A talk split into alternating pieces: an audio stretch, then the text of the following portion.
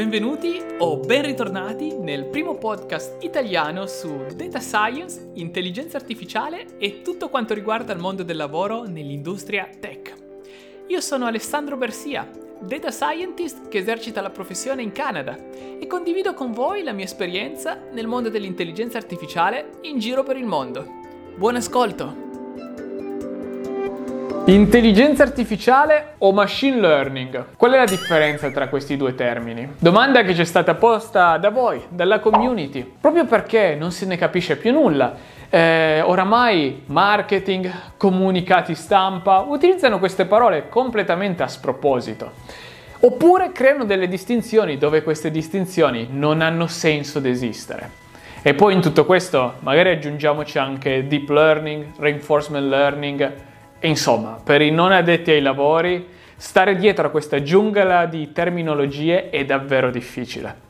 Ma non solo, io ho visto persone che lavorano nell'industria e che magari non sono necessariamente data scientist o sviluppatori, che utilizzano queste parole magari facendosi prendere dall'euforia del momento e che poi per carità è anche giustificata proprio eh, perché queste tecnologie stanno cambiando il modo di lavorare e produrre, ma crea una grande confusione quando si utilizzano queste parole a sproposito. Ecco, io da data scientist che lavora quotidianamente con questo tipo di tecnologie, cercherò di condividere quello che è il mio punto di vista e senza però utilizzare eh, modelli matematici che sappiamo, lasciano un po' il tempo che trovano. Allora, io non voglio fare la lezioncina di storia che poi è noiosa e bla bla bla, però voglio dire che l'intelligenza artificiale fu definita nel 1956 come la capacità della macchina di eh, svolgere operazioni tipicamente associate all'intelletto umano e bla bla bla. Però quello che è interessante è l'anno 1956. E se ci pensi un attimo, non esistevano neanche i personal computer allora. E di certo i computer non erano né ubiqui come sono adesso e né performanti come oggi. Beh, perché ti sto dicendo questo? Beh, per farti capire che l'intelligenza artificiale in realtà è basata eh, su matematica e probabilità. Ed è per questo che era possibile eh, già teorizzarla e sviluppare questi algoritmi ben prima che i computer permettessero l'esecuzione degli stessi. Questo è importante da capire. E poi forse non tutti sanno, anzi ben pochi sanno, che la maggior parte degli algoritmi attualmente utilizzati nell'industria e quindi per sviluppare quelle cose fantastiche che adesso vedi da Google e da tutte queste società, in realtà sono stati sviluppati gli algoritmi proprio prima degli anni 2000.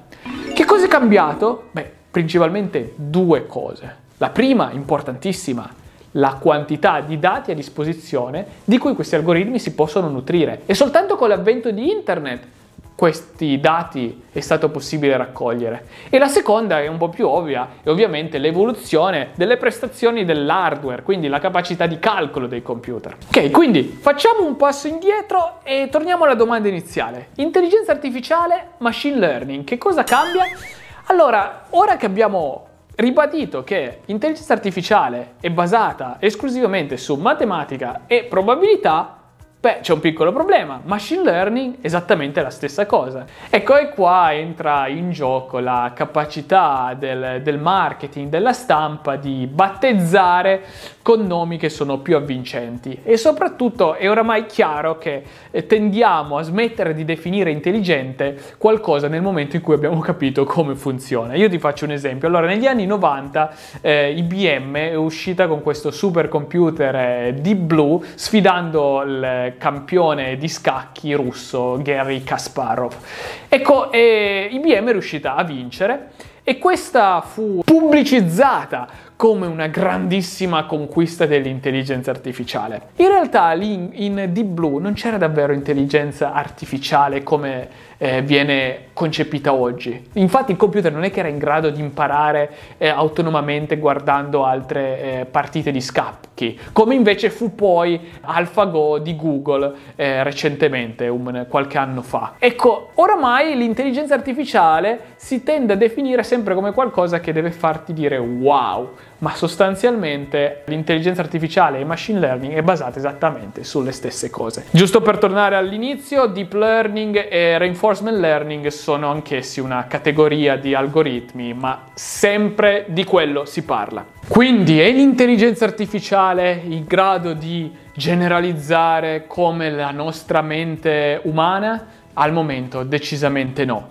Riesce ad essere estremamente migliore degli umani per determinati compiti specifici e questo è abbastanza per cambiare la società nel suo complesso. Pensa cosa vuol dire nel mondo dei trasporti, dell'agricoltura, dell'intrattenimento e così via. Quindi l'intelligenza artificiale per cambiare il mondo non deve essere un clone della mente umana e al momento il nostro cervello biologico è ancora irraggiungibile, non necessariamente perché lo sarà per sempre, ma eh, la capacità di un bambino anche di pochi anni di generalizzare il mondo circostante è al momento imbattuta da qualsiasi macchina, non siamo ancora lì vicino. Io eh, voglio concludere con una frase, ossia che chiedersi se un computer pensa è come chiedersi se un sottomarino sa nuotare. E tu cosa ne pensi?